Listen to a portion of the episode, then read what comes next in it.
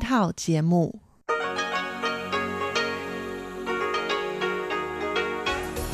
Đây là Đài Phát thanh Quốc tế Đài Loan RTI.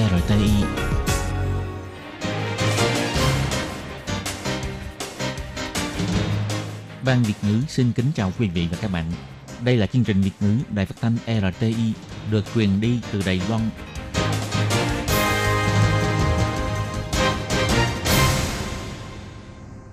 Thúy Anh xin kính chào quý vị và các bạn. Chào mừng các bạn đến với chương trình phát thanh của Ban Việt ngữ Đài Phát thanh Quốc tế RTI ngày hôm nay. Kính thưa quý vị và các bạn, hôm nay là thứ Sáu, ngày 22 tháng 3 năm 2019, tức nhằm ngày 16 tháng 2 năm Kỷ Hợi. Chương trình phát thanh hôm nay gồm các nội dung chính như sau. Mở đầu là phần tin tức thời sự Đài Loan, kế đến là bài chuyên đề, chuyên mục tiếng Hoa cho mỗi ngày, chuyên mục nhịp sống Đài Loan và kết thúc là chuyên mục nhìn ra thế giới. Để mở đầu chương trình, Thúy Anh xin được gửi đến quý vị và các bạn phần tin tức thời sự Đài Loan ngày hôm nay. Mời các bạn cùng lắng nghe phần tin tóm lược. Tổng thống Palau đích thân nghênh tiếp, Tổng thống Thái Anh Văn đến Palau được chào đón nồng nhiệt. Thư mời tham dự WHA có thể sẽ không đến, Bộ Y tế và Phúc lợi cho biết vẫn sẽ tiếp tục đề nghị và có mặt tại cuộc họp. Tổng thống Thái Anh Văn nói người lãnh đạo không chỉ cần phải mạnh mẽ mà còn phải đảm bảo an ninh quốc gia và ổn định hai bờ eo biển. Hàn Quốc Du nói phe ủng hộ Đài Loan độc lập còn đáng sợ hơn bệnh Giang Mai. Thủ tướng chỉ trích sỉ nhục quyết tâm của người Đài Loan. Trả phí môi giới hôn nhân xuyên quốc gia nhưng mất cả người lẫn tiền. Ủy viên lập pháp yêu cầu Sở Di dân phạt nặng doanh nghiệp. Lần đầu tiên trong 32 năm, sở thú Đài Bắc tạm ngừng hoạt động 10 ngày. Và sau đây mời các bạn cùng lắng nghe nội dung chi tiết của bản tin.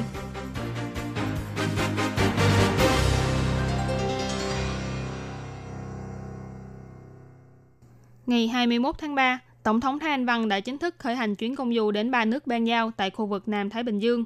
Tối cùng ngày đã đến Palau, được người dân địa phương và kiều bào chào đón nồng nhiệt. Tổng thống Thái Anh Văn đến Palau vào lúc 19 giờ theo giờ địa phương. Sau khi chuyên cơ đáp xuống, đại sứ Đài Loan tại Palau là ông Châu Dân Cam và Bộ trưởng Bộ Quốc phòng Palau là bà Faustina Rihomaru đã lên máy bay để nghênh đón. Nghi thức chào mừng được mở màn bởi tiếng kèn của các thanh niên Palau.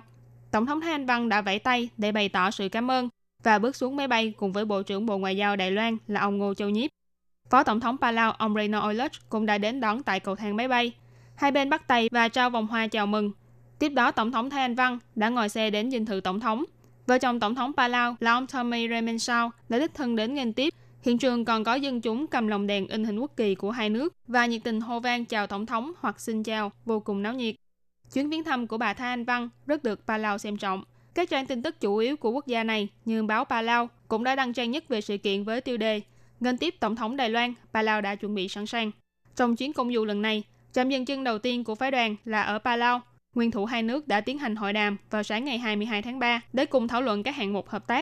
Sau khi kết thúc buổi hội đàm, bà Thái Anh Văn đã đến Quốc hội Palau, nghe nghị viên Quốc hội tuyên đọc nghị quyết hữu nghị giữa hai nước, nhấn mạnh hai bên có mối bàn giao bền vững.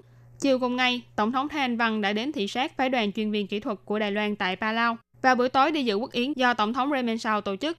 Và hai vị lãnh đạo này cũng đã cùng chứng kiến lễ ký kết hiệp ước hợp tác tuần tra đường biển được ký bởi Bộ trưởng Bộ Ngoại giao Đài Loan ông Ngô Châu Nhiếp và Phó Tổng thống Palau là ông Reno Oledge.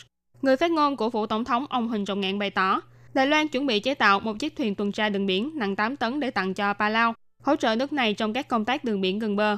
Chi phí chế tạo chiếc thuyền tuần tra này là khoảng 6 triệu Đài tệ, dự tính sẽ được hoàn thành vào cuối năm nay.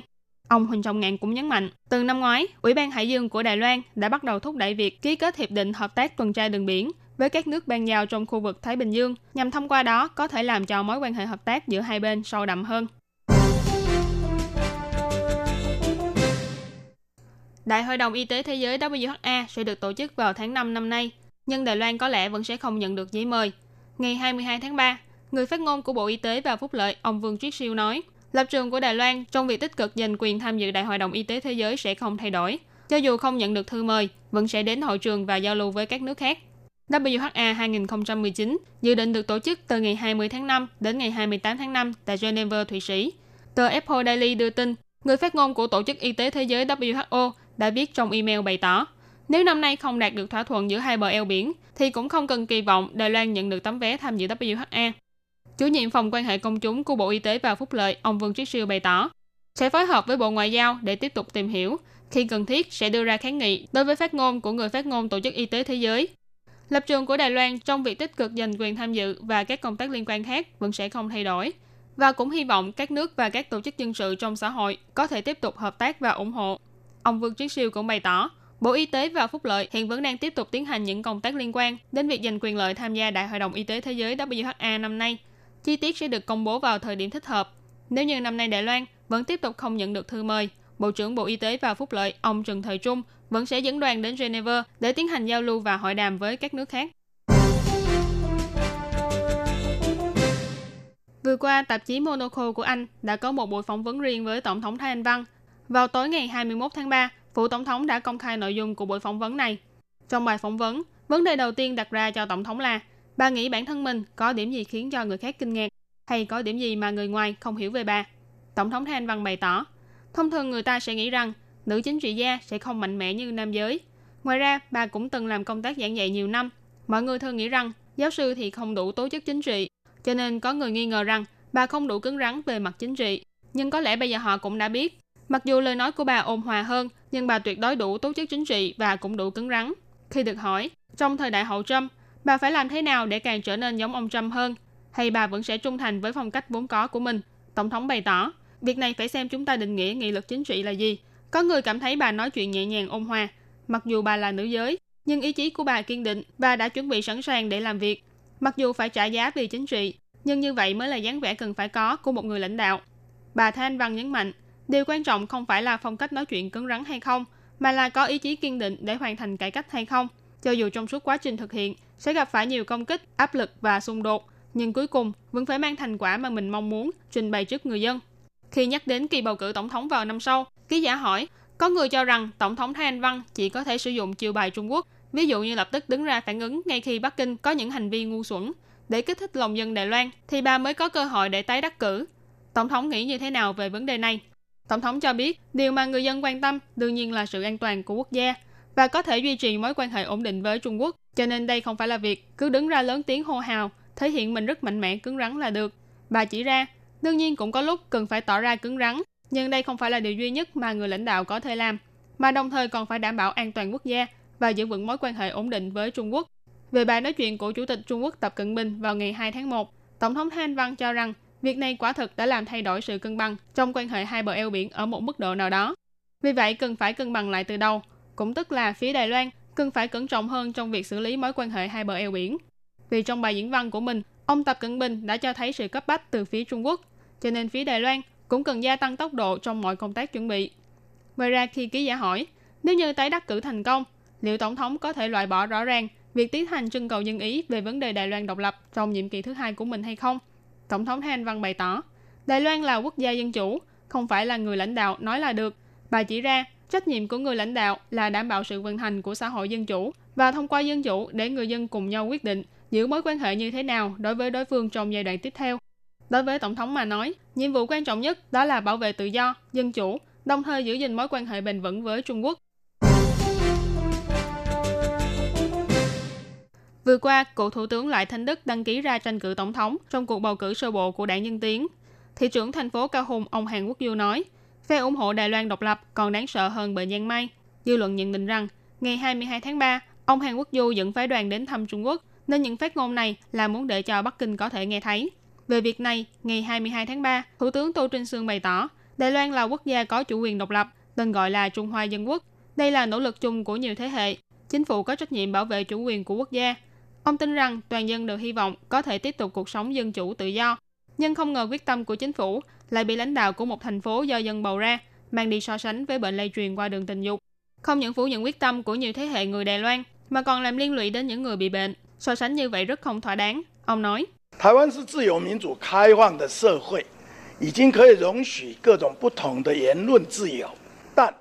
Đài Loan là xã hội tự do dân chủ, đã có thể dung nạp những tự do ngôn luận khác nhau, nhưng không nên dùng bệnh lây truyền qua đường tình dục để ví von những người có suy nghĩ khác với mình. Lãnh đạo một thành phố do dân bầu ra lại đưa ra so sánh như vậy để sỉ nhục quyết tâm của người dân Đài Loan là rất không thỏa đáng. Ngoài ra, nghệ sĩ Âu Dương Nana, do bị cư dân mạng Trung Quốc nghi ngờ là ủng hộ phe Đài Loan độc lập, tối ngày 21 tháng 3, cá nhân và văn phòng đại diện của nghệ sĩ trẻ này đều đưa ra thông cáo rằng Âu Dương Nana tự hào mình là người Trung Quốc, đồng thời ủng hộ nguyên tắc một Trung Quốc. Về việc này, ông Tô Trinh Sương nói, đây là điểm đáng quý nhất của Đài Loan và khác với Trung Quốc nhất, chính là sự khác biệt giữa tự do và không tự do. Ở Đài Loan, bất kỳ suy nghĩ nào cũng có thể phát biểu và được xã hội bao dung. Còn ở Trung Quốc, cho dù là thương gia giàu có đến đâu cũng có thể mất tích ngay giữa đêm, nữ nghệ sĩ đẹp đến đâu cũng có thể biến mất và bị giam giữ trong một thời gian dài. Ông Tô Trinh Sương bày tỏ, Âu Dương Nana chỉ là một cô bé mười mấy tuổi, muốn được ca hát, biểu diễn, nhưng lại bị buộc phải đưa ra tuyên bố. Trung Quốc muốn thoát khỏi xiềng xích không tự do, vẫn còn cần một thời gian dài. Cho nên chúng ta cần phải cảm thông cho những nghệ sĩ đang hoạt động ở Trung Quốc, có khi phải bày tỏ lập trường một cách bất đắc dĩ.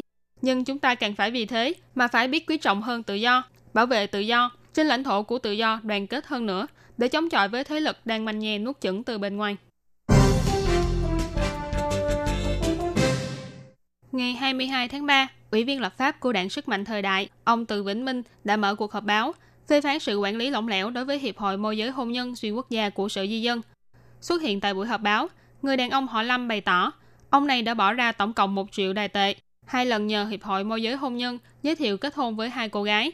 Kết quả là vừa đến Đài Loan được vài ngày, 2 cô gái này đều đòi ly hôn, sau đó thì đều đã quay về Trung Quốc và cắt đứt liên lạc. Ông Lâm phản ánh với Hiệp hội Môi giới Hôn nhân nhưng không đòi được bất kỳ bồi thường nào.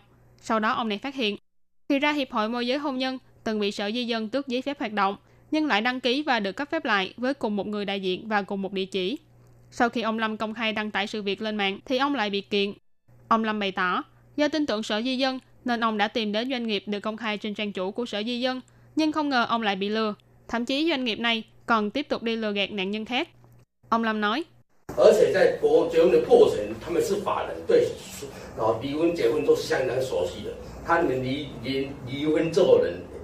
hơn nữa trong quá trình kết hôn, họ là tổ chức pháp nhân nên rất rõ quy định về kết hôn và ly hôn. Đến cả người làm chứng ly hôn họ còn làm giả được. Quá trình lừa gạt cũng rất tùy tiện. Chỉ hy vọng khách hàng nhanh chóng làm thủ tục ly hôn để cô gái này có thể nhanh chóng về Trung Quốc rồi lại tiếp tục đi xem mắt. Thậm chí có người đã lấy chồng Đài Loan 6-7 lần rồi, ly hôn rồi lại về xem mắt tiếp. Ngày trước, hôn phối nước ngoài chỉ cần lấy được chứng minh thư của Đài Loan là bỏ chạy để đi tìm việc. Còn bây giờ thì khác, bây giờ là lừa gạt tiền cưới, tiền môi giới lên đến 600-700 ngàn Đài tệ. Họ chỉ muốn nhanh chóng ly hôn để tìm đối tượng tiếp theo mà thôi. Ông Từ Vĩnh Minh chất vấn rằng, cùng một nhóm người dùng cùng một cái tên, cùng một địa chỉ để thành lập hiệp hội mới. Thế mà Sở Di dân vẫn cấp phép, hoàn toàn không quản lý, chẳng khác gì là kẻ đứng đầu của tập đoàn lừa đảo. Ông yêu cầu Sở Di dân cần phải phạt nặng những doanh nghiệp vi phạm, đồng thời công cáo gạch tên của người bị hủy bỏ giấy phép. Ông Từ Vĩnh Minh nói,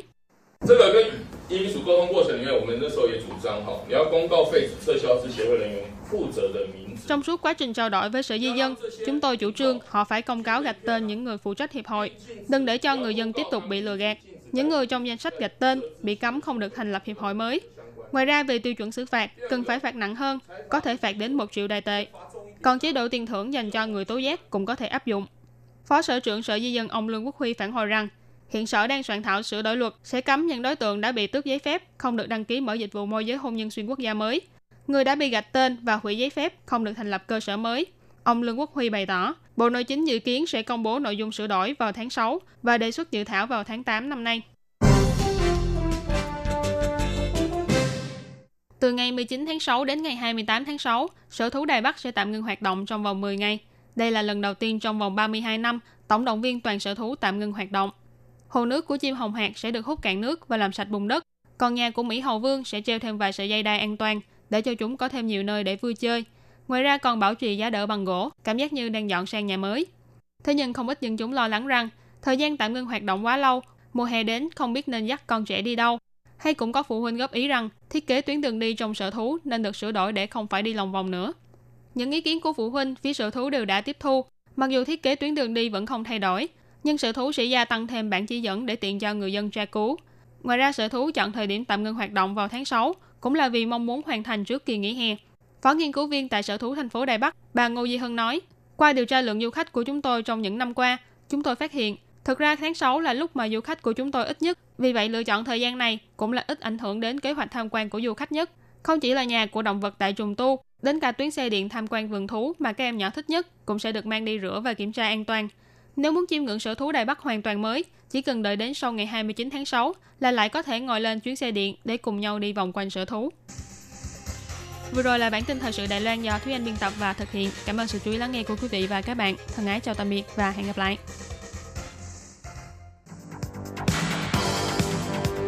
Đây là đài phát thanh quốc tế Đài Loan RTI, truyền thanh từ Đài Loan. Mời các bạn theo dõi bài chuyên đề hôm nay.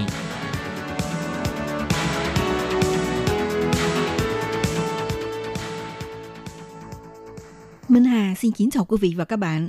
Các bạn thân mến, hôm nay trong 5 phút chuyên đề, mời quý vị theo dõi bài viết nói chuyện ngấu trúc Trung Quốc không chỉ là sứ giả ngoại giao mang biểu tượng cho tình hữu nghị và cũng mang đậm mục đích chính trị quan trọng. Những con gấu trúc với bộ dáng vô cùng đáng yêu nên rất được mọi người yêu thích. Từng có một quãng thời gian, gấu trúc đóng vai trò như vị đại sứ ngoại giao cho Trung Quốc và đã được chính phủ Trung Quốc coi như món quà tặng hữu nghị cho nhiều quốc gia. Mãi tới năm 1982, nhà cầm quyền Bắc Kinh lại đổi bằng cách đem gấu trúc làm con thú, trò thuê hay là giao lưu để chúng đi nước ngoài. Khi đó thì thời đại về chính sách ngoại giao gấu trúc truyền thống mới tạm thời được tuyên bố chấm dứt. Lịch sử về ngoại giao gấu trúc của Trung Quốc có thể ngược dòng thời gian trở về thời kỳ nữ hoàng Trung Quốc đời nhà Đường, Võ Tắc Thiên từ năm 685 trước công nguyên. Vào thời bấy giờ, nữ hoàng Võ Tắc Thiên đem tặng cho thiên hoàng Thiên Vũ Nhật Bản hai con gấu trúc. Đây là lịch sử ghi chép đầu tiên và sớm nhất về ngoại giao gấu trúc. Từ năm 685 trước công nguyên đến năm 1982, Trung Quốc tổng cộng đưa khoảng 40 con gấu trúc làm quà tặng cho nước ngoài. Năm 1941, khi đó phu nhân tổng thống Tượng Giới Thạch bà Tổng Mỹ Linh tặng cho Mỹ một cặp gấu trúc đã bày tỏ lòng cảm ơn Mỹ đã cứu trợ nạn nhân Trung Quốc. Và từ đó, gấu trúc bắt đầu lấy tư cách là sứ giả ngoại giao được trao tặng đến các nước. Năm 1949, sau khi Cộng sản Trung Quốc lên cầm quyền, đã nhiệt tình xúc tiến nền ngoại giao gấu trúc, đưa gấu trúc tặng cho các nước bạn, hoặc là muốn xây dựng quan hệ ngoại giao với quốc gia nào, thì trong thời gian nhà chính trị công du các nước đã coi gấu trúc như hướng tới mục đích chính trị cao hơn là tình hữu nghị. Bắt đầu từ năm 1957 đến năm 1982, có tổng cộng 23 con gấu trúc được mang tặng cho 9 quốc gia gồm có Liên Xô cũ, Triều Tiên, Mỹ, Nhật, Pháp, Anh, Đức, Mexico và Tây Ban Nha để xúc tiến quan hệ hữu nghị song phương. Liên Xô cũ là quốc gia sớm nhất nhận quà gấu trúc của Trung Quốc. Năm 1957, con gấu trúc mang tên là Bình Bình được vận chuyển tới nơi Liên Xô. Năm 1959, một con khác mang tên là An An cũng được gửi đến Liên Xô cho đủ cặp đủ đôi với gấu trúc Bình Bình. Triều Tiên là quốc gia đồng minh bền vững của Trung Quốc từ năm 1965 đến năm 1980, lần lượt nhận được 5 con gấu trúc của Trung Quốc. Từ năm 1956 đến năm 1957, tại nông trường nuôi dưỡng loài chim đặc hữu và quý hiếm ở Miami, Mỹ và vườn thú Chicago, Mỹ, lần lượt bày tỏ ý định hy vọng dùng tiền tệ hay là động vật để mà trao đổi với Trung Quốc một cặp gấu trúc. Vì vậy, vào năm 1957, Trung Quốc đồng ý nhưng đưa ra điều kiện hai bên cử nhân viên đến thăm vườn thú của hai nước và để trao đổi nhau bằng động vật. Nhưng sau đó bị Bộ Ngoại giao Mỹ phủ quyết rằng không đồng ý tiến hành cuộc trao đổi động vật trực tiếp với Trung Quốc, do đó đã bãi bỏ hoạt động này. Ngày 21 tháng 2 năm 1972, Tổng thống Mỹ Nixon công du Trung Quốc, khi đó chính phủ Trung Quốc sắp xếp Tổng thống Nixon đến tham quan vườn thú Bắc Kinh và cũng tham quan gấu trúc. Sau đó trong một buổi yến tiệc, Thủ tướng Trung Quốc Châu Ân Lai cho biết là sẽ tặng cho Mỹ hai con gấu trúc. Tháng 4 cùng năm, cặp gấu trúc mang tên là Linh Linh và Hưng Hưng từ Trung Quốc đưa đến vườn thú quốc gia Washington.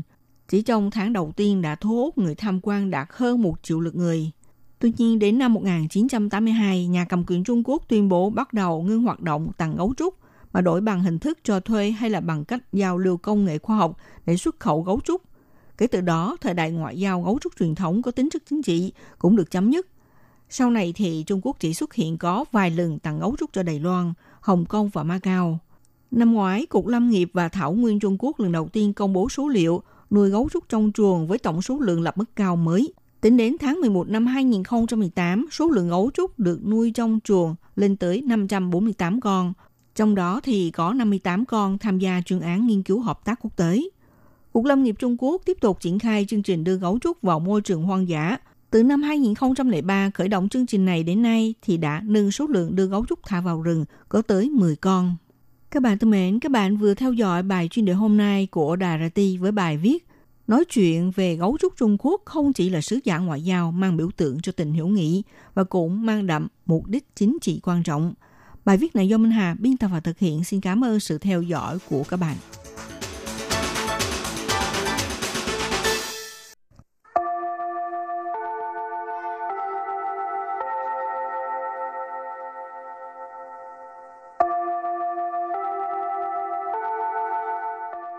Xin mời quý vị và các bạn đến với chuyên mục Tiếng Hoa cho mỗi ngày do Hoàng Lam và Lệ Phương cùng thực hiện.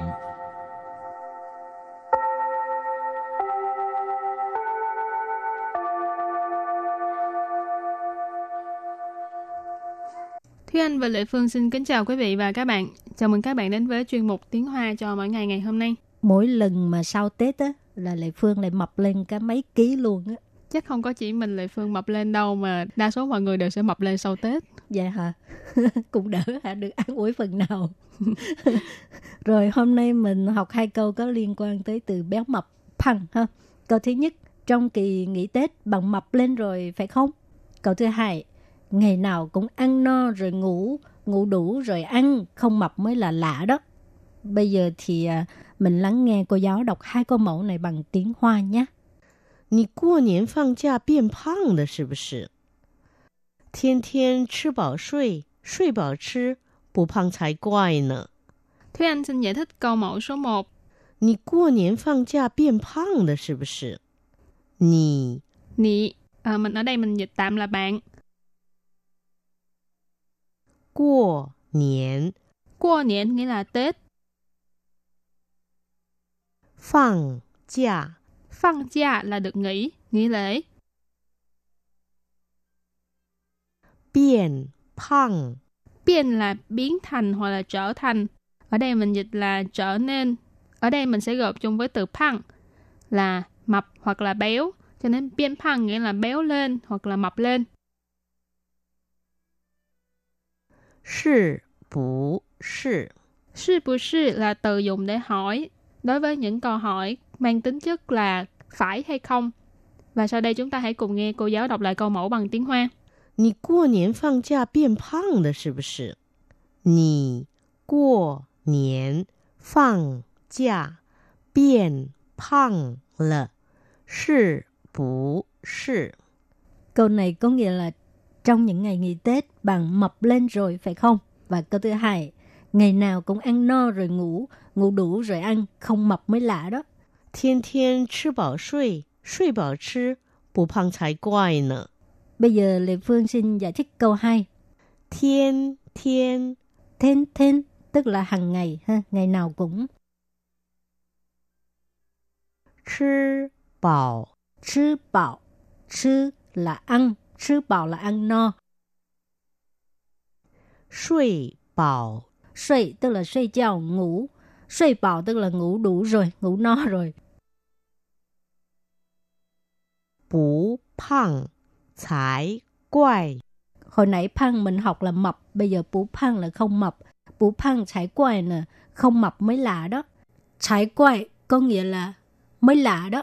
Từ này là đặt ở cuối câu và nó sẽ đảo ngược lại cái ý nghĩa của từ ở đằng trước. Chẳng hạn như nì phăng trái quay tức là bằng mập mới lạ đó, hoặc là tha peo len trái quay tức là nó đẹp mới lạ đó. Peo len là đẹp mà peo len trái quay tức là không có đẹp, đẹp mới lạ đó.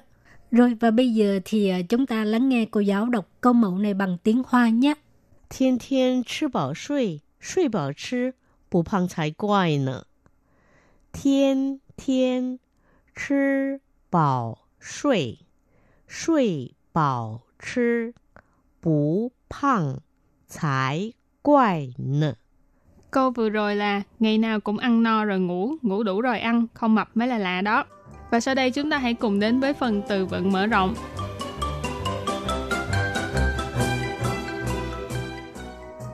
Thân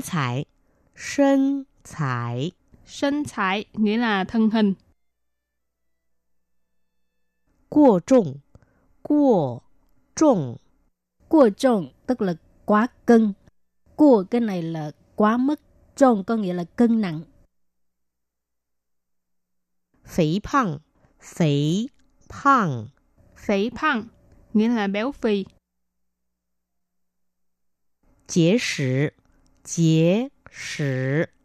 食 có nghĩa là ăn kiêng. Và sau đây chúng ta hãy cùng đặt câu với những từ vựng mở rộng. Từ đầu tiên là thân thể nghĩa là thân hình. 他很注重身材，所以每天都锻炼身体。 他很注重身材，所以每天都锻炼身体。 Câu này có nghĩa là cô ấy hoặc là anh ấy rất là chú trọng về thân hình, cho nên ngày nào cũng tập luyện thân thể. Tha là đại từ dùng để chỉ đối phương, ở đây mình có thể dịch là anh ấy hoặc là cô ấy. Khịnh là từ dùng để chỉ mức độ, nghĩa là rất. Chú trọng nghĩa là chú trọng. Sân thái, nãy mình có nói là thân hình. Số gì nghĩa là cho nên. Mỗi thiên là mỗi một ngày. Tô là đều. Toàn luyện là luyện tập, rèn luyện. Sân thị là cơ thể hoặc là thân thể. Đặt câu cho từ quá trọng, quá cân. Cái chú mao đã quá trọng rồi, phải làm nó nhiều vận động. Cái chú mao đã quá trọng rồi, phải làm nó nhiều vận động. Cái chú mao tức là con mèo này. Mao là mèo ha, chứ cái đây là lượng từ chỉ về động vật. Ý chính tức là đã xảy ra rồi, quá trọng tức là quá cân. Giao là phải, răng tha tua duyên tổn, răng là để ha, để cho. Tha ở đây là chỉ về nó, tức là chỉ về con mèo đó. Duyên tổn tức là tập thể dục, tua duyên tổn tức là thường xuyên tập thể dục. Và đặt câu với từ kế tiếp là phế phăng, nghĩa là béo phì. 肥胖是会影响身体健康和生活的，所以我们要控制自己的饮食。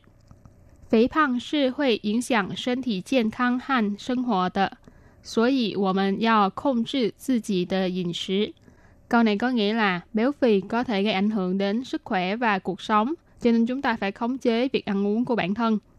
肥胖 nãy mình có nói là béo phì, 影响 nghĩa là ảnh hưởng.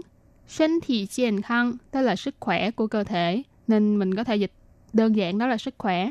Sân hộ là cuộc sống hoặc là đời sống hàng ngày, cho nên vế đầu tiên mình dịch là béo phì sẽ gây ảnh hưởng đến sức khỏe và cuộc sống.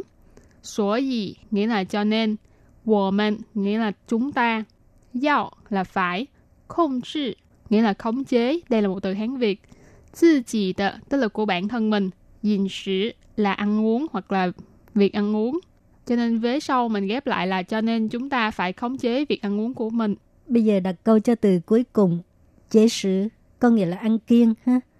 Chế sử bình phê triển phế tờ quấy y phán phạ. Chế sử bình phê triển phế tờ quấy y phán phạ.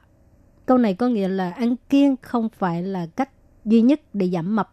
Chế sử là ăn kiêng, bình phê tức là không phải, triển phế hồi nãy mình học qua rồi ha, giảm mập.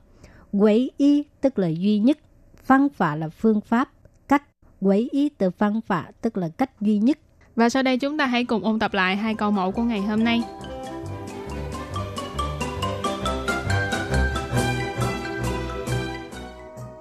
Nì qua niên phang gia biên phang là gì bì?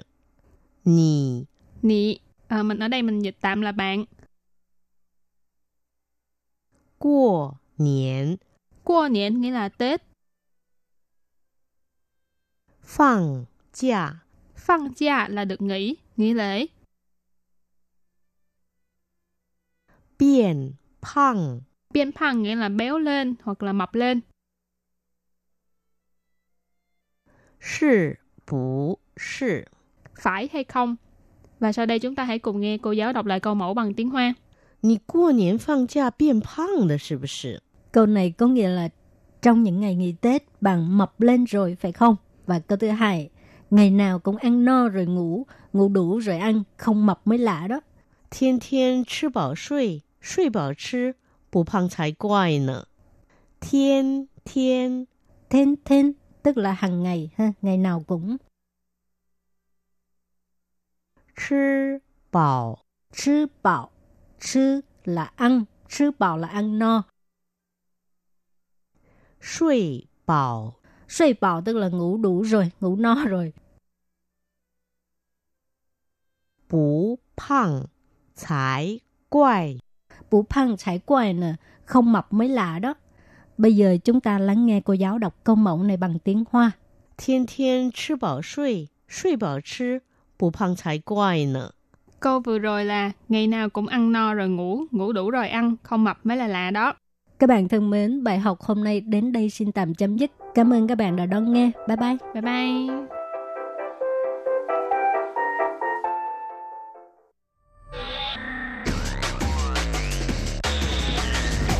Quý vị đang đón nghe chương trình Việt ngữ tại RTI, truyền thanh từ Đài Loan.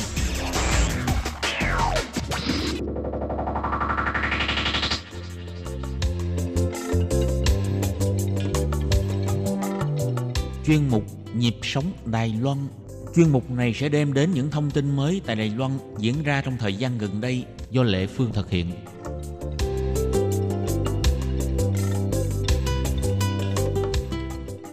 Các bạn thân mến, trong chương mục Nhịp sống Đài Loan của tuần trước, Lệ Phương đã có buổi trò chuyện với bạn Đặng Ngọc Em, có tên gọi thân mật là Ngọc, hiện đang sinh sống tại Trúc Đông. Thì tuần trước Ngọc đã giới thiệu về cái việc là Ngọc tự làm bánh da lợn nè, bánh lọt nè, cũng như bánh cuốn vân vân, những món ăn Việt Nam để mà kiếm sống nuôi hai đứa sinh đôi, một trai và một gái. Công việc rất là cực nhọc, buổi sáng 4 giờ là bà Ngọc đã phải thức dậy để mà làm những món đó và đẩy chiếc xe ra trước chùa và bán cho những người cư dân địa phương ở đây. Thì đó là những trải lòng của bà Ngọc trong tuần trước. Và bây giờ thì Lê Phương sẽ mời các bạn tiếp tục lắng nghe buổi trò chuyện giữa Lê Phương với bà Ngọc nhé.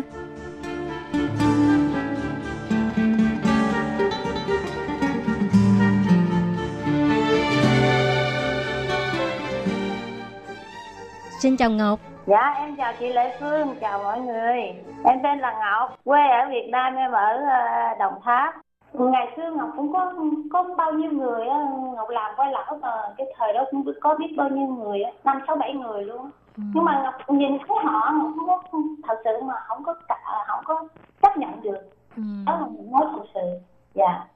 Thành ra các bạn ấy mà càng khuyên thì Ngọc cứ quán cái vấn đề là nhân quả con người. Thành ra Ngọc phải đứng vững đây.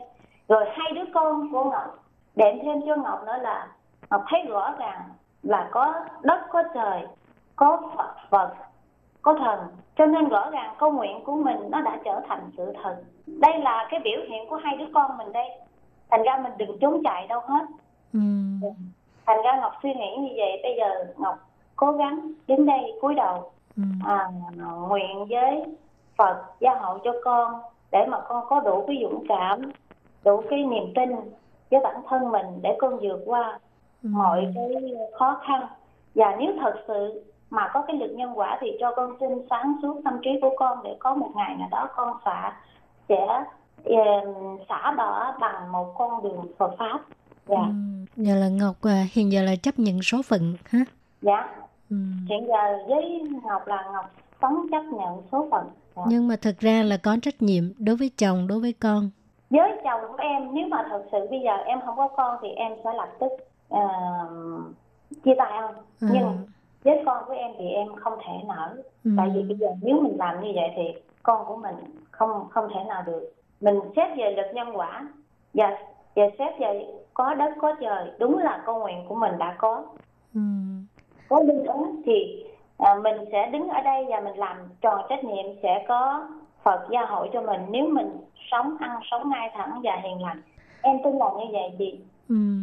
Rồi bây giờ cái mỗi ngày đi bán vậy á, cái thu nhập như hồi nãy Ngọc nói đó cũng vừa đủ cho Ngọc với chồng với là hai đứa con hả?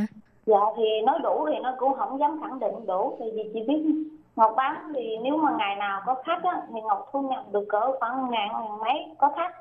Còn nếu mà không có khách thì có đôi khi nó cũng không được. Thì nếu ngày nào Ngọc nói thật lòng, nếu ngày nào mà có khách á thì Ngọc còn vừa lại được ít tiền. Còn nếu ngày nào với khách thì ngày đó cứ sạch bách vậy đó. Dạ. Rồi có xin được cái trợ cấp của chính phủ không? Dạ không. Tại vì cái xin cái trợ cấp chính phủ á, bên gia đình bên chồng của em người ta có tài sản mà chị. Chị biết bên đây khi mà ông và chồng em mất rồi coi như là không có ai cầm đầu, thì coi như ông nhà em ổng hiền quá, ổng bị anh em đuổi ra ngoài luôn à. Rồi kể từ đó cứ ra ngoài sống nha. Ở trọ vậy đó. Dạ. Thật ra mình cài vô trong đó cài không được. Còn bổn phận của em á là bây giờ con dâu mình cứ la làng la sớm gì đây, mà khi mà ông nhà em ông nói cái gì cũng bị người ta chặn đầu hết, nói cái gì cũng bị người ta chặn hết. Thì cuối cùng thì bây giờ người ta đi trả lại thì người ta cảm thấy là đúng là bên chồng của cái cô này có tài sản thì không thể nào mà giúp cho cô được có một cái cuốn sách ti su ru gì đó chị. Họ thu nhập thấp. Dạ, em cứ xin hoài mà không được chị. Rồi thôi em cũng đành chấp nhận. Người ta nói là khi nào bà già chồng của cô mất ông nhà chồng mất hết thì chắc đó thì mới được. Dạ, thì em thì thôi. Em nói là ai đi đào Phật tôi cũng không có dám suy nghĩ đến mà bà già chồng của tôi mau mất để cho tôi có cái miếng giấy đó. Nhưng mà bà già chồng bà càng sống lâu thì tôi cũng rất là mừng, bởi vì ông với bà là người cũng tốt lắm, nhưng mà không có thể nào mà cải cách được mấy đứa con, tại vì già rồi. Dạ. Thì mình cũng thông cảm điều này. Mỗi lần mà Ngọc đi về mà Ngọc biết đây là cái dàn trận của họ để cho Ngọc không có cái cửa bước vô nhà đó mà quậy quạng gì. Mỗi lần mà Ngọc cảm thấy những người đó người ta mắng nhiếc bà già chồng của Ngọc chứ ông già chồng Ngọc cảm thấy đau lòng lắm. Thành ra khi mà muốn nói về vấn đề gì tài sản là họ cứ chửi ông bà già chồng trước mặt của Ngọc nhiều lắm. Dạ. Thành ra Ngọc thấy đúng là mình không thể nào mình xuống tay gì hết. Dạ. Thôi thì cứ để cho cái như dòng nước chảy vậy, giống như là cái nghiệp lực của mình như thế nào thì mình sẽ chấp nhận như thế đó. Chứ còn chị Phương biết không, mình đi qua tới bên này rồi thì nói thật ra thì mình cũng không, mình là mình, họ là họ, nhưng nói như vậy thì nó cũng không có được. Khi vô dòng rồi mình mới biết. Dạ. Họ đối xử với mình như vậy đó, mà anh em của ông nhà em á, cứ trên là cái người Việt Nam, người nước ngoài như thế nào. Chị biết không có sanh con á thì họ cũng chửi, mà sanh con á thì họ cũng chửi. Dạ. Sanh con á thì họ nói là nó kiếm cách để nó đoạt tài sản. Dạ. Còn cái sanh con á thì họ nói là bà có thấy không, nó về đây 4-5 năm rồi mà nó có sanh có gì đâu. Dạ. Thành ra em suy nghĩ cũng khó quá. Thôi thì em cũng đành chấp nhận cái nghiệp của mình vậy đó. Dạ. Làm người thật khổ ha, sao cũng không vừa lòng hết. Dạ. Rồi bây giờ cái chuyện học hành của con á là ai lo? Dạ cũng em lo. Thì mỗi lần mà hai đứa về nhà thì cái việc bài tập là ai lo cho nó? Chị nói về cái việc học tập hả? Ai lo cho tụi nó? Chị ơi, em thì bây giờ em cứ lo về cái việc vật chất, còn về cái học, cái dạy học thì em, chị ơi, em bí đường rồi, tại vì em không biết chữ. Dạ. Mà ông nhà em thì nhiều khi kêu ông dạy thì ông hiện giờ ông nói là nó còn nhỏ lắm, không biết gì đâu mà dạy. Dạ. Còn em thì cứ đầu tắt mặt tối em đi kiếm được 2 bát cơm cho con của em, nó dữ lắm rồi. Dạ. Thành ra bây giờ em chỉ mong là có cái cuộc sống, cái xe của em cho nó ổn định lên chút để em có thời gian để em gần gũi hai đứa con hơn. Dạ. Về Ngọc là ngày nào cũng làm hả? Hay là một tuần nghỉ ngày hay là sao? Em ít nghỉ lắm chị. Chỉ trừ ra có mưa dầm vậy đó thì em không có thể nào em bài ra, tại vì mưa quá nó tạt vô bánh thì không thể nào bài thôi chứ. Em ít nghĩ lắm, em cứ bán suốt mà. Dạ. Vậy là mưa gió nắng gì cũng làm hết, cũng bán hết, chỉ có trừ phi mưa, trừ phi là mưa lớn quá hả? Dạ, dạ, tại vì ở đó mình che dù mà nếu mưa lớn quá thì nó dột vô bánh thì không thể nào bài được thôi. Tuần này nào em cũng làm hết. Dạ. Thì chủ yếu Ngọc bán cho khách là người Đài Loan hay người Việt Nam? Em bán cho người Đài Loan là người chị. Dạ. Vậy cái người đi nhà thờ cũng nhiều hả? Dạ, cũng có, người đi chợ cũng có, người đi vãng lai cũng có, rồi người đi tham quan cái chỗ đó cũng có.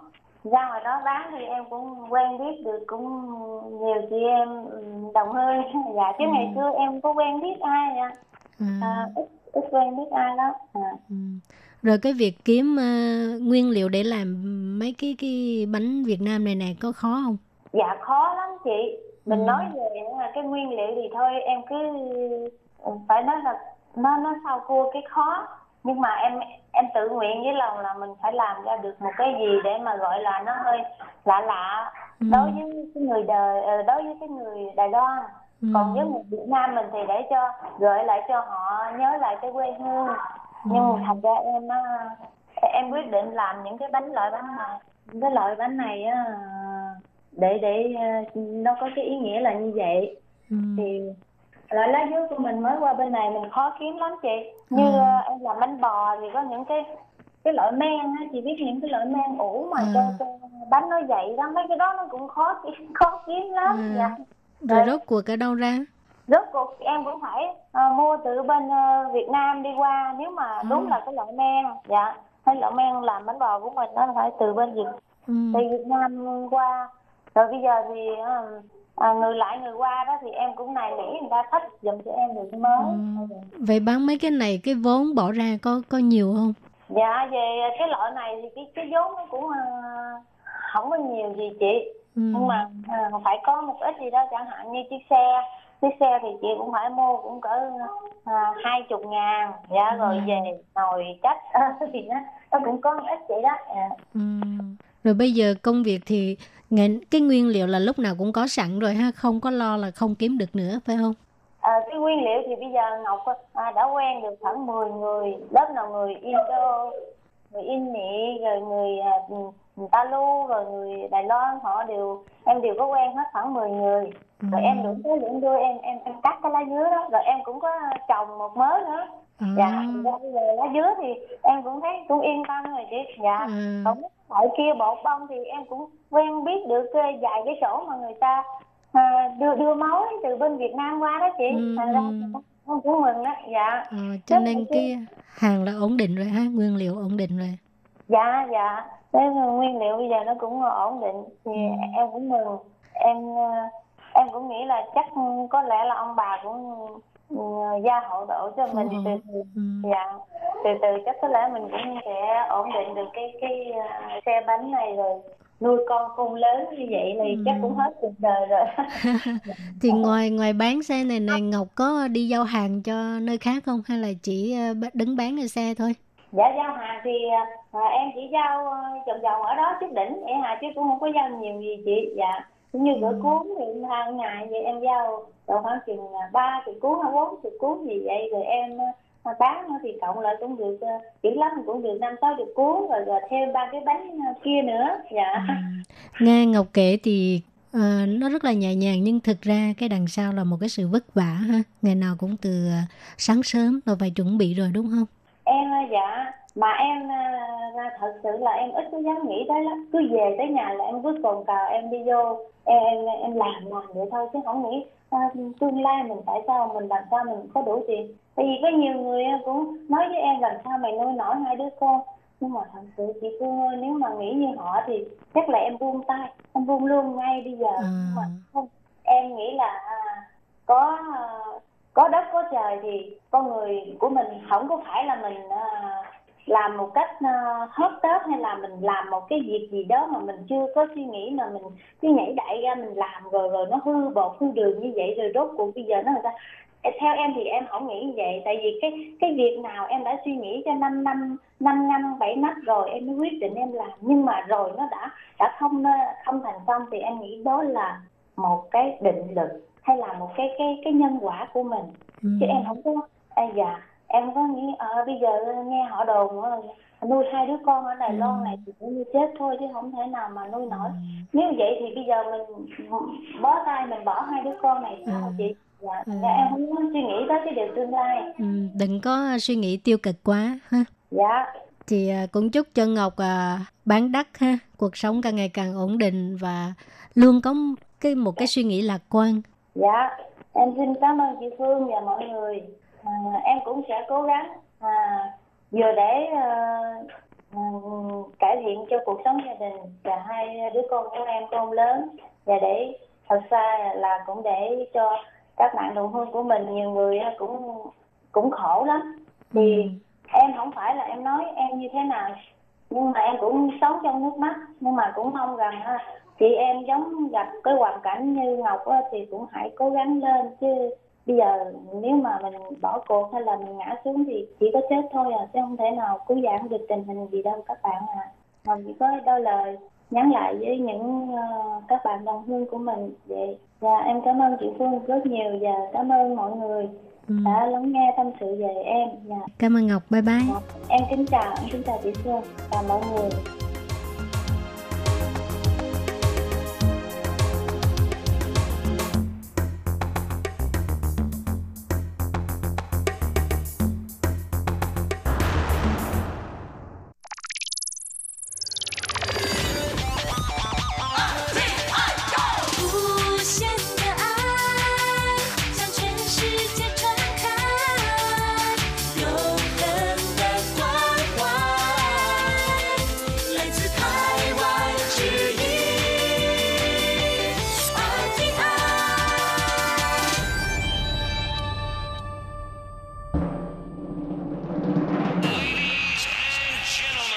Quý vị đang đón nghe chương trình Việt ngữ Đài RTI, truyền thanh từ Đài Loan.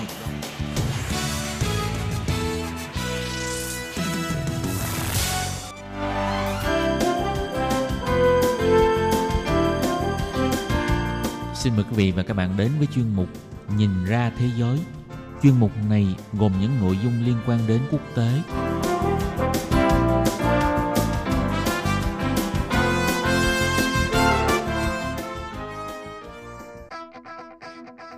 Tường Vi xin chào quý vị và các bạn. Chào mừng các bạn trở lại với chuyên mục Nhìn ra thế giới để nắm bắt được những thông tin và sự kiện chính trị quan trọng đang xảy ra khắp năm châu.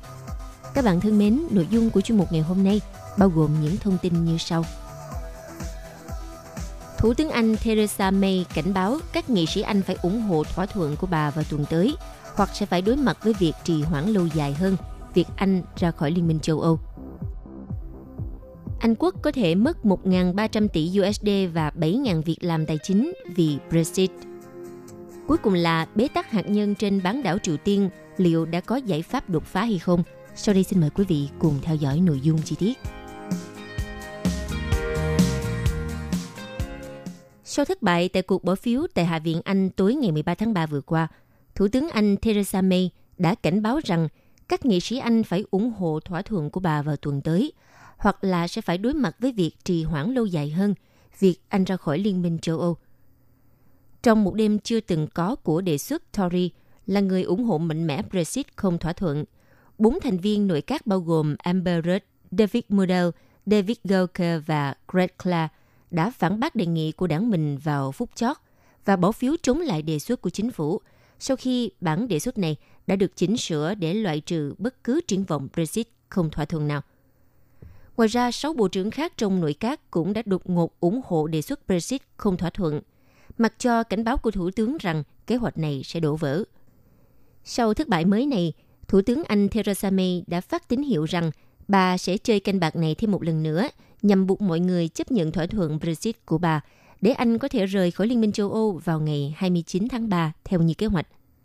Và nếu các nghị sĩ Anh chấp thuận một thỏa thuận, thì bà cho rằng chính phủ sẽ đề xuất kéo dài một thời gian ngắn và mang tính chất kỹ thuật của điều khoản 50 của Hiệp ước Lisbon là một chỉ dấu cho thấy bà Theresa May có kế hoạch cho một cuộc bỏ phiếu lần 3 có ý nghĩa vào tuần sắp tới. Và nếu như Anh không ra khỏi Liên minh châu Âu trước thời điểm bầu cử vào ngày 23 tháng 5 sắp tới, thì nước này sẽ buộc phải tham gia cuộc bầu cử nghị viện châu Âu. Điều đó đồng nghĩa với viễn cảnh rời khỏi Liên minh châu Âu ngày càng xa. Theo bà Theresa May nói, tôi không nghĩ rằng đây sẽ là một kết quả đúng đắn. Và cảnh báo của bà Theresa May được đưa ra khi một số thành viên chủ chốt của chính phủ cho biết họ sẽ ủng hộ thỏa thuận của bà Theresa May tại cuộc bỏ phiếu lần thứ 3 tại Hạ viện. Và ngay sau kết quả bỏ phiếu vào ngày 13 tháng 3 vừa qua, Brussels đã cảnh báo rằng việc Hạ viện Anh bỏ phiếu ngăn chặn Brexit không thỏa thuận là một việc làm vô nghĩa. Một nhà đàm phán cao cấp của Liên minh châu Âu đã mô tả cuộc bỏ phiếu này giống như con tàu Titanic bỏ phiếu cho một tảng băng trôi đang đi lệch hướng. Một người phát ngôn của Ủy ban ở châu Âu cũng cho biết, cuộc bỏ phiếu này không đủ số phiếu để chống lại Brexit không thỏa thuận, vậy bạn phải đồng ý một thỏa thuận. Chúng tôi đã đồng ý với thỏa thuận của Thủ tướng May và Liên minh châu Âu đã sẵn sàng ký thỏa thuận đó.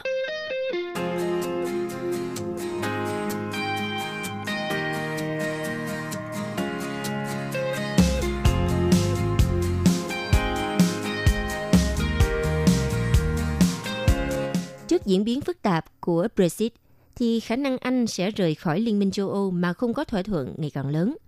Hiện nay thì các ngân hàng, tổ chức tài chính họ đang gấp rút hoàn tất việc rời khỏi nước này để giảm thiểu rủi ro.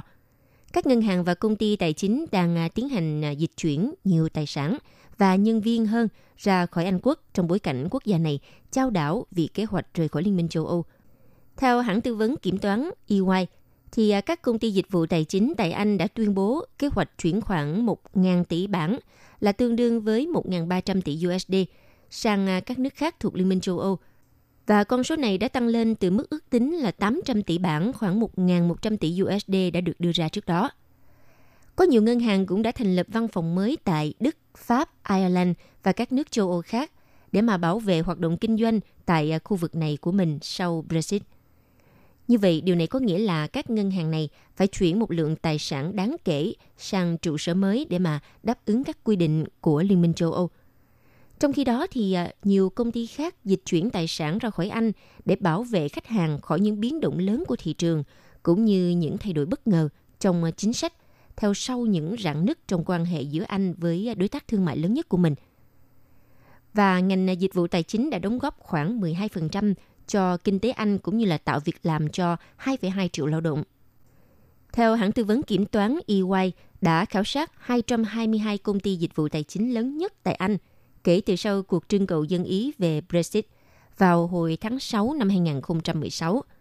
Công ty này cho biết có sự gia tăng đều đặn về số lượng các công ty tuyên bố đang chuyển nhân viên, hoạt động kinh doanh và tài sản ra khỏi Anh quốc để chuẩn bị cho Brexit.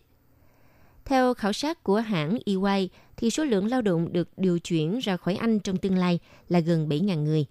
Ước tính việc này sẽ khiến cho Anh mất thất thu ít nhất là 600 triệu bảng, khoảng tầm 794 triệu USD tiền thuế. Dự báo của EY về số tài sản được chuyển từ Anh sang các nước thuộc Liên minh châu Âu khá tương đồng với dự báo của Ngân hàng Trung ương châu Âu ECB. Tuần vừa qua, theo người đứng đầu cơ quan quản lý ngân hàng tại ECB, bà Andrea cho biết, ngân hàng này dự báo sẽ có khoảng 1.200 tỷ euro là khoảng 1.400 tỷ USD tài sản, được chuyển từ Anh sang 19 nước Liên minh châu Âu đang sử dụng đồng tiền chung Liên minh châu Âu euro. Và con số cuối cùng sẽ phụ thuộc vào các điều khoản Brexit cũng như thời điểm cuộc chia ly này diễn ra. Hiện nay thì Thủ tướng Anh Theresa May đã không giành được sự ủng hộ từ Quốc hội Anh về thỏa thuận mà bà có được với Liên minh châu Âu. Mới đây, bà May và Liên minh châu Âu nhất trí hoãn thời hạn Brexit tới giữa tháng 4. Tuy nhiên, khả năng cao hơn Anh sẽ rời khỏi Liên minh châu Âu mà không có thỏa thuận nào ngày càng tăng cao. Ngân hàng Trung ương Anh cho biết, những hậu quả của kịch bản đó có thể sẽ còn tồi tệ hơn là khủng hoảng tài chính hồi năm 2008. Với các tổ chức tài chính, thì nền kinh tế hỗn loạn hậu Brexit sẽ là cơn ác mộng và họ đang phải hành động nhằm giảm thiểu thiệt hại đến mức thấp nhất. Theo ông Omar Ali là giám đốc dịch vụ tài chính của hãng EY nói, khi ngày đó tới gần thì chúng tôi nhận diện những rủi ro nằm ngoài khả năng kiểm soát của ngành này. Không công ty dịch vụ tài chính nào có thể biết chắc chắn mức độ ảnh hưởng của một Brexit hỗn loạn, ảnh hưởng tới họ, cũng như khách hàng, nhân viên và chuỗi cung ứng của họ hay là rộng hơn là cả nền kinh tế của Anh quốc.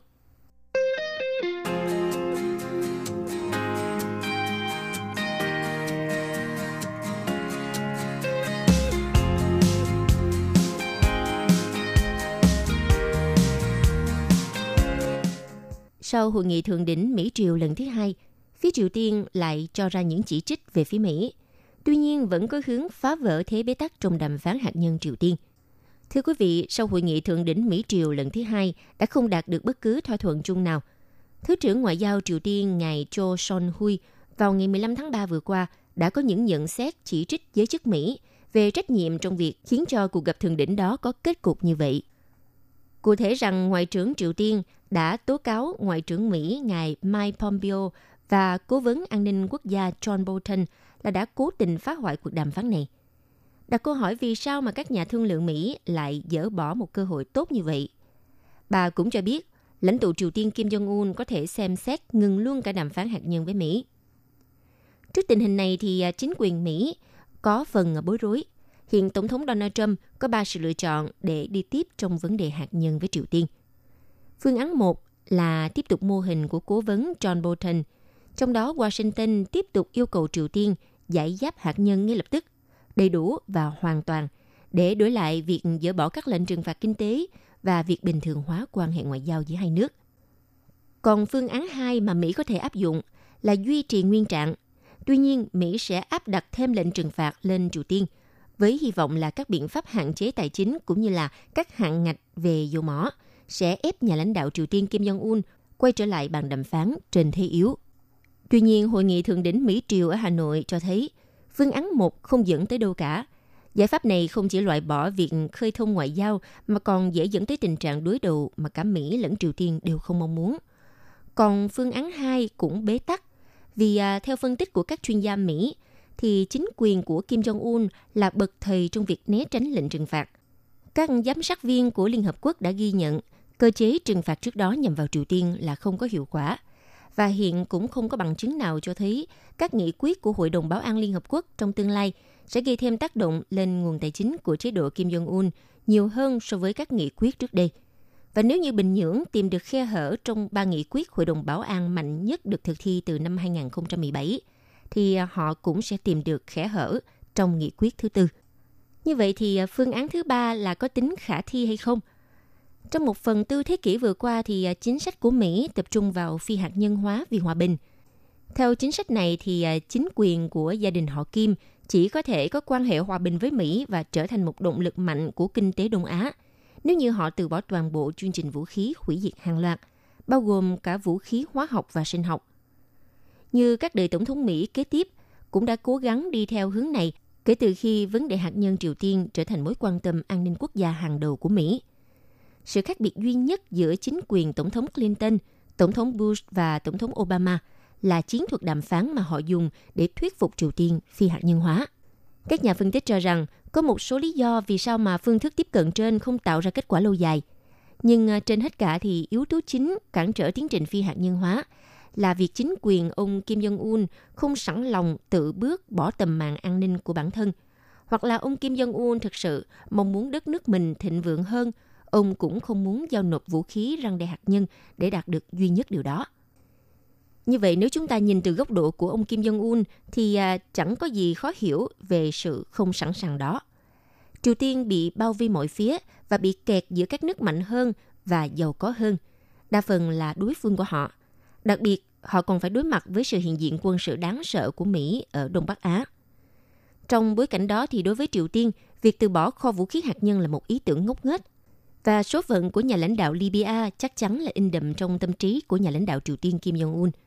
Cho nên thay vì cố gắng phi hạt nhân hóa Triều Tiên trước khi có hòa bình, thì chính quyền Tổng thống Mỹ Donald Trump có thể làm điều ngược lại.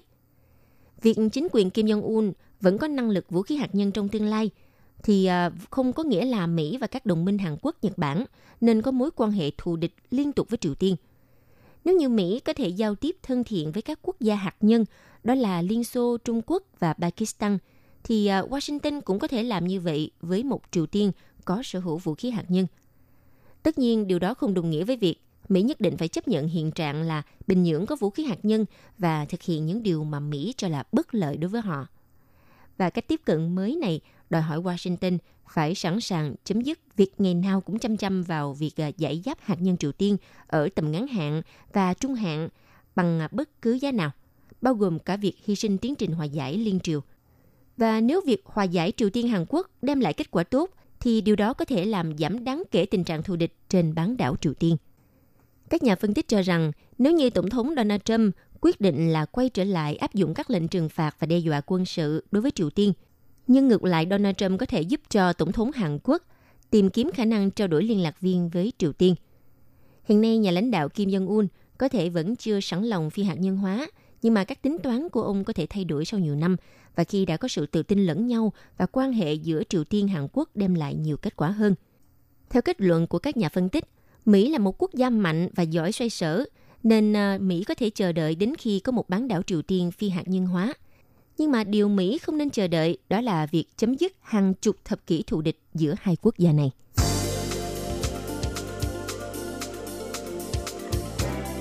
Vừa rồi là chuyên mục Nhìn ra thế giới do Tường Vi biên tập thực hiện. Xin cảm ơn sự chú ý lắng nghe của các bạn.